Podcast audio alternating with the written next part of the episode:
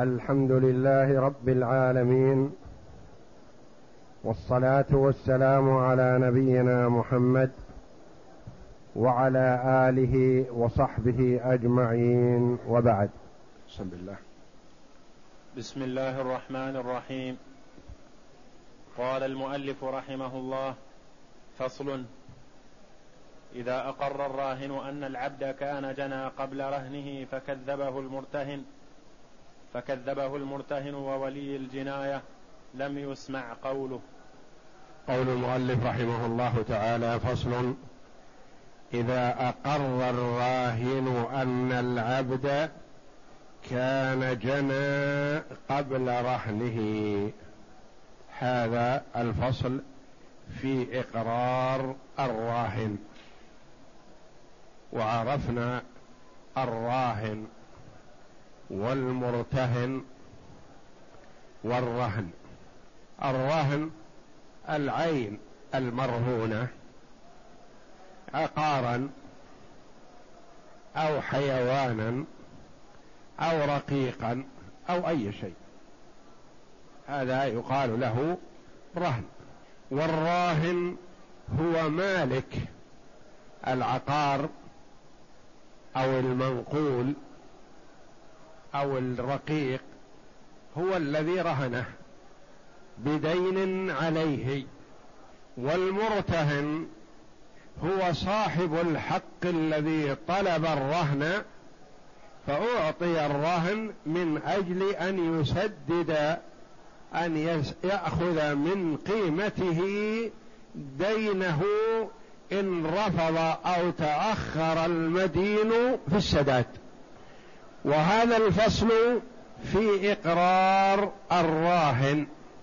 الراهن أحيانا يرهن شيئا ثم يقر يقر فيما بعد بأن هذا الرقيق الذي رهنه قد اعتقه يقر أن هذا الرقيق الذي رهنه على رقبته شيء مطالب بحق في رقبته.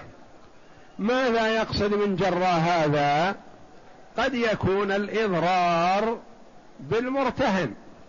يقول أنا أعطيت هذا الرهن لكن أريد أن أخلصه. آخذ الرهن منه وأحرمه منه. لأنه ناو مثلا المماطلة في سداد الدين. وإذا كان صاحب الدين عنده راهن ما استطاع المدين أن يماطل لأنه إذا ماطل بيع الرهن وأخذ الدائن حقه. فيقر الراهن نحو الرهن بشيء يضر بالمرتهن. إذا أقر الراهن أن العبد جنى قبل رهنه فكذبه المرتهن وولي الجناية. قال هذا العبد الذي رهنت عندك يا زيد قد جنى على رقيق عمرو. فقال عمرو لا ما جنى هذا على رقيقي بشيء. وقال المرتهن كذلك ما أعرف أن الرهن الذي عندي جنى. قبل أن يكون رهنا عندي. كذبه الاثنان فهل يسمع قوله؟ لا. لأن إقراره لشخص على شخص وكلاهما كذباه. أقر لولي الجناية. ولي الجناية يقول لا ما لي شيء. أقر على المرتهن بأن هذا الرهن جنى قبل أن يرهن عنده. قال لا ما أعرف أن الرهن الذي عندي قد جنى. هنا قال لم يسمع قوله. لو أقر ما سمع قوله. نعم. وإن صدقه ولي الجناية وحده قبل إقراره على لا قبل. وإن صدقه. وإن صدقه ولي الجناية وحده قبل إقرار إقراره على إقراره على نفسه دون المرتهن. وإن صدقه ولي الجناية وحده. الصورة الأولى كذبه الاثنان.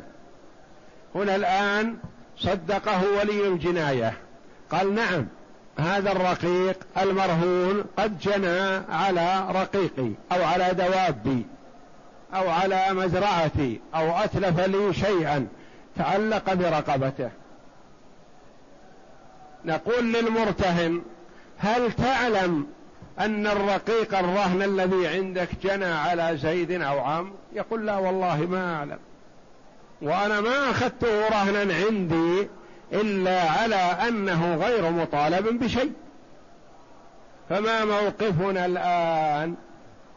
في الصورة الأولى كذبه الاثنان نقول لا قيمة لإقرارك.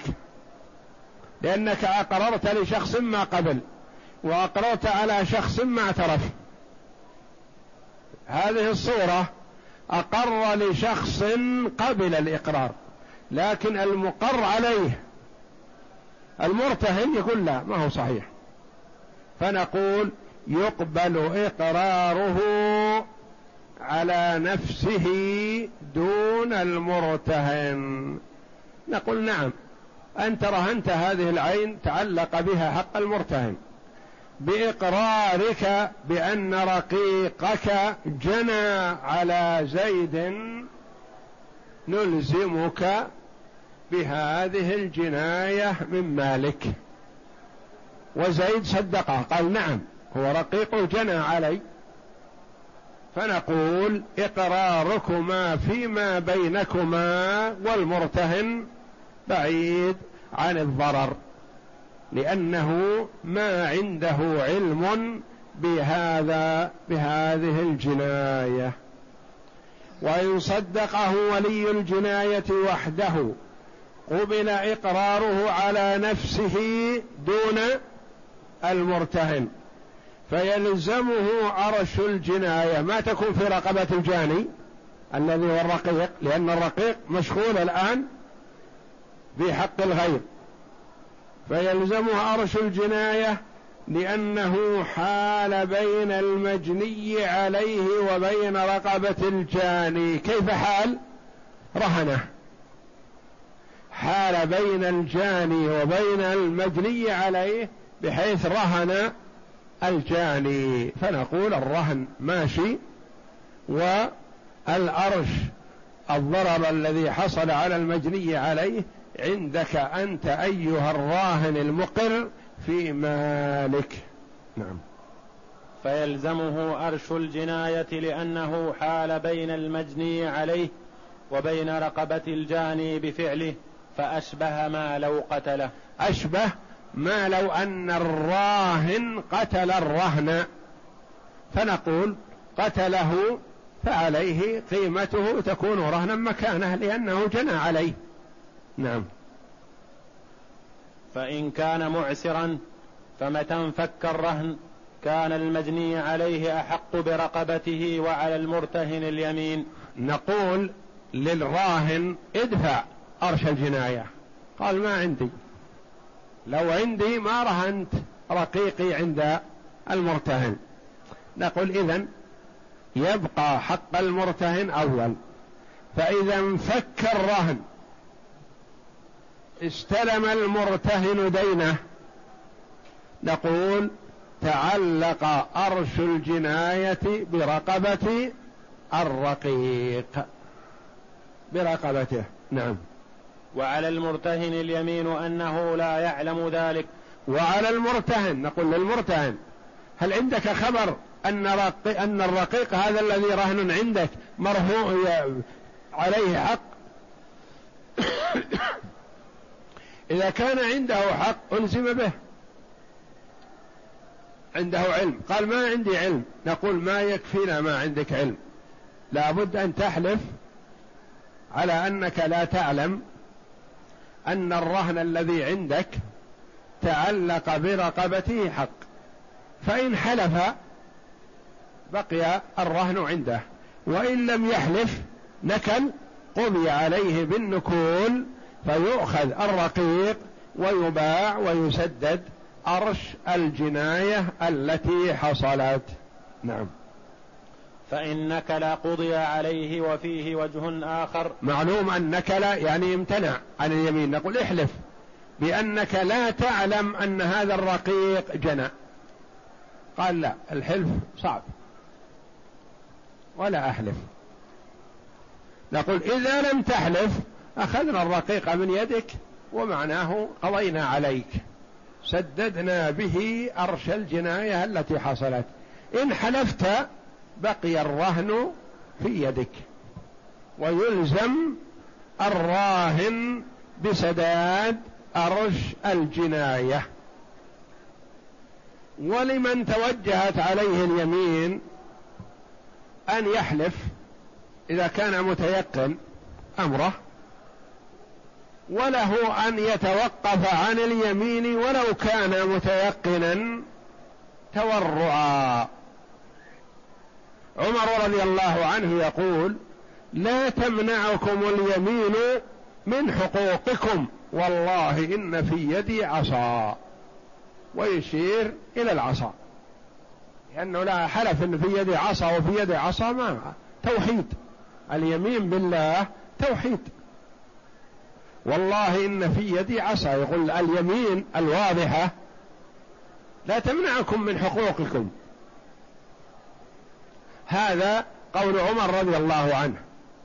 عثمان رضي الله عنه توجهت عليه اليمين فلم يحلف. وأعطى المطلوب منه وتوقف عن اليمين. هذا معنى إذا نكل يعني وقف عن اليمين. امتنع عن اليمين يقضى عليه. عمر رضي عثمان رضي الله عنه توجهت عليه اليمين لو حلف برئ لكن توقف. قال لا يوافق قدرا فيقال بيمين عثمان. أنا أفتي المال. ما دام المسألة مال أنا لا أحلف. خذوا ما شئتم من المال واليمين لا أحلف. معنى قول رضي الله عنه لا يوافق قدرا فيقال بيمين عثمان. قد يكون شيء مقدر عليه أو على ماله أو على ولده رضي الله عنه. فيحصل فيقال إيه هذا الذي حصل عثمان أمس حلف يمين. يظهر أن هذه اليمين ما هي بصادقة فأصيب. قال لا ما أريد هكذا. لا يوافق قدرا فيقال بيمين عثمان أنا أفتي اليمين ولا حلف. وكذلك سعيد بن المسيب رحمه الله أحد سادات التابعين توجهت عليه اليمين بدرهمين. فحلف. وأخذ الدرهمين حطها في جيبه درهمين. وتوجهت عليه اليمين بأربعين ألف درهم. فتوقف. ما حلف. ألزم بالأربعين الألف. ما عنده. دخل السجن. سجن. ما عنده سداد فأتاه آت قال يرحمك الله. قبل أيام حلفت على يمين بدرهمين وأخذتها ما تسوى. واليوم توجهت عليك اليمين بأربعين ألف لو حلفت الأربع على الأربعين ألف ما طلبت بها برئت ذمتك. وما دخلت السجن. كيف تدخل نفسك السجن؟ احلف وتبرأ ذمتك. ولا تحلف على الدرهمين ما تسوى. قال رحمه الله لا ما هو هذا. أنت أيها القائل نظرتك غير. أنا الدرهمين حلفت عليها لا حرصا عليها. لا, لا قيمة لها. وإنما لا تدخل على مال أخي فتفسده. إما حلفت صارت الدرهمان له فأفسدت ماله وضرته فأنا حلفت من صالحه. حلفت من أجله وأخذت الدرهمين حتى لا تفسد ماله لأن متيقن ما يبله ولما لا تحلف على أربعين ألف علشان تبرأ ذمتك؟ قال لا هذه عندي فيها شك. وأنا ما أحلف. أدخل السجن وألزم بالسداد وإن شاء الله أخرج من السجن وأشتغل لأنه يشتغل رضي الله عنه بالسوق. يبيع ويشتري. أبيع وأشتري حتى يسر الله لي سدادا. ولا أحلف يمين ما أنا متيقن فيها لأنه في زيت أو دهن. وعثر على أن فيه نجاسة فأرة أو نحوها فأريق. فهو يقول إن هذه قبل أن أشتريه والبائع يقول لا هذه الآفة أصابته عندك. يقول أنا عندي شبه اليقين بأن هذه كانت فيه قبل أن أشتريه لكن ما أستطيع أن أحلف. فخسر هذا الدهن وأهريق ولزمه قيمته أربعون ألف. فطولب بها ما كان عنده لأنه كان يبيع. ياخذ الدهن ويبيع ويكسب فيه. ما تيسر ويسدد القيمة. القيمة راحت الآن كلها لأن الدهن هذا أهريق ما له قيمة. فلزمت القيمة في ذمته. فالسلف رحمة الله عليهم كانوا لا يحلفون إلا إذا تيقنوا. وهذا معنى قول عمر رضي الله عنه لا تمنعكم اليمين من حقوقكم. يعني الشيء الذي لا إشكال عندك فيه. يعني لا خلاف بين عمر وعثمان رضي الله عنهم. عمر يقول الشيء الذي تتيقنونه لا تتوقفوا عن اليمين فيه. احلفوا ولا يضيركم. والشيء الذي تشكون فيه لا تحلفون. عثمان رضي الله عنه ما عنده شك لكن يقول أخشى أن يوافق قدرا فيقال بيمين عثمان أحسن سدد المبلغ وأعطي المطلوب مني ولا أحلف. وهذا معنى قول المؤلف رحمه الله. وعليه وعلى المرتهن اليمين أنه لا يعلم ذلك فان نكل يعني يمتنع عن اليمين قضي عليه. أخذ الرهن من يده وسلم للمجني عليه من أجل أن يستوفي حقه من رقبته. نعم. وفيه وجه آخر أنه يقبل إقرار الراهن لأنه غير متهم. وفيه وجه آخر نعم. وفيه وجه آخر أنه يقبل إقرار الراهن لأنه غير متهم. لأنه يقر بما يخرج الرهن, الرهن من, ملك من ملكه وعليه اليمين. وجه آخر يقول إذا أقر الراهن وطالب ولي الجناية يقبل إقرار الراهن بأنه أقر على نفسه لأن الرهن ملكه. وما دام أقر إن رهنه ملكه هذا جنى فمعناه إقرار على نفسه إلا أننا نحلفه من باب التأكد لحق المرتهن من أجل أن نأخذ المال العين من المرتهن. وعليه اليمين لأنه يبطل بإقراره حق المرتهن فيه. يعني يؤخذ الرهن من المرتهن ويباع وتسدد أرش الجناية. نعم. وعليه اليمين لأنه يبطل بإقرار يبطل بإقراره حق المرتهن فيه. وإن أقر أنه كان أعتقه عتق. لأنه. لأنه يملك عتقه فملك الإقرار به. فيخرج. فيخرج العبد من الرهن ويؤخذ من الراهن قيمته تجعل مكانه. نعم. ولا وإن أقر. هذا في إقرار المرتا الراهن. الراهن قال أنا أعتقت هذا الرقيق قبل أن أرهنه عندك. حينما رهنته عندك هو حر لكنك طلبت مني رهن وما كان عندي شيء. قلت خذ هذا. فأنا أعتقته مثلا في يوم ستة وعشرين رمضان ليلة سبعة وعشرين. أعتقته. والدين هذا اشتراه وثبت في ذمته في شوال. فطالب صاحب الدين برهن قال ما عندي شيء. قال ابحث لي لابد من رهن. قال إذا نعطيك هذا الرقيق. الرقيق ما كان رقيق كان معتق. ليلة سبع وعشرين من رمضان. فما حكم هذا الإقرار؟ قال الإقرار صحيح لأن هذا إقرار لحق الله تعالى. ما نقول لا تسلب ما ما اعتقته نواخذه به. ويعتق لأنه يملك عتقه وهو في حال الرهن. حتى لو أراد. عتقه من الآن صح لأن الشرع يتشوف إلى العتق والرق ويتشوف إلى العتق وتحرير الرقاب فقال أنا قبل أن أرهنه عندك قد عتقته. نقول صح. نصدقك في هذا لكن عطنا قيمته واجعلها رهنا مكانه. نعم. وإن أقر أنه كان أعتقه. وإن أقر أنه كان أعتقه عتق. لأنه يملك عتقه فملك الإقرار به. فيخرج العبد من الرهن ويؤخذ من الراهن قيمته تجعل مكانه. تجعل مكانه رهنا. نعم.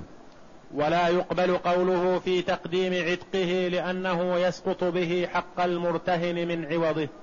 ولا يقبل قوله في تقديم عتقه. يقول أنا اعتقته في ليلة سبع وعشرين رمضان. والدين هذا في شوال.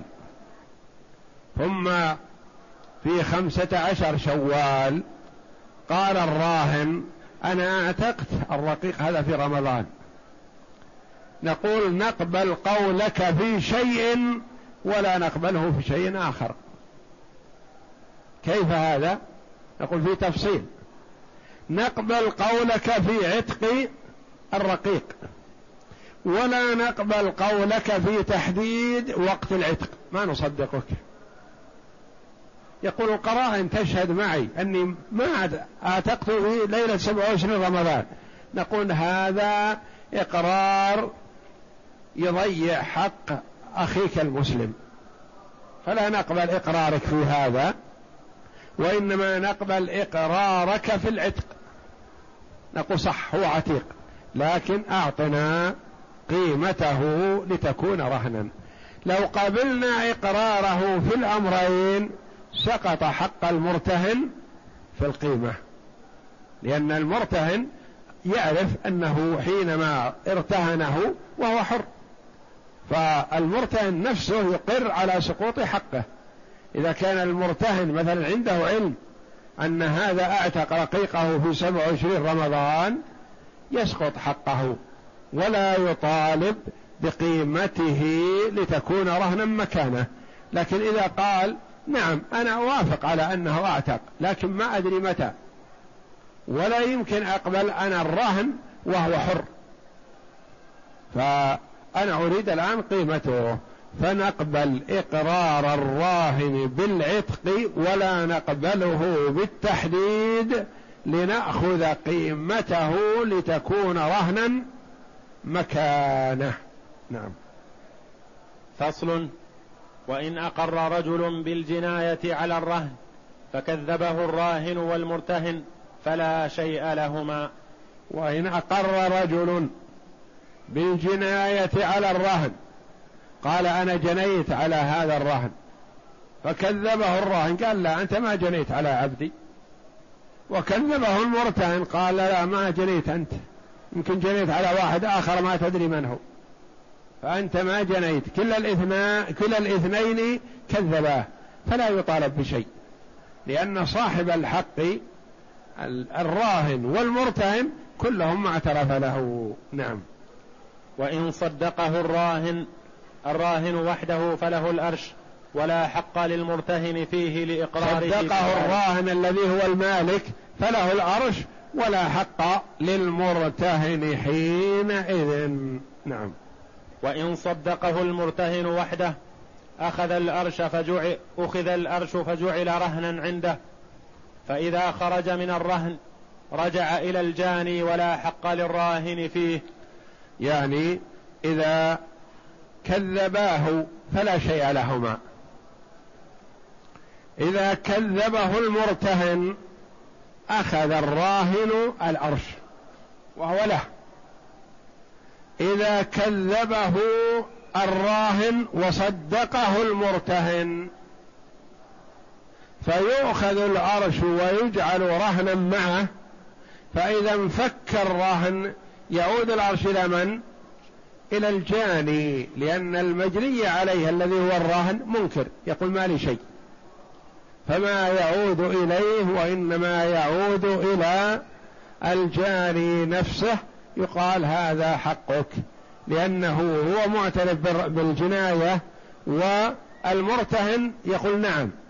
فنقول تؤخذ قيمة الجناية وتكون مع الرهن.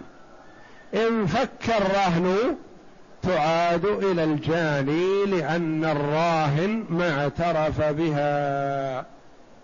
والله أعلم. وصلى الله وسلم وبارك على عبد ورسول نبينا محمد وعلى آله وصحبه أجمعين.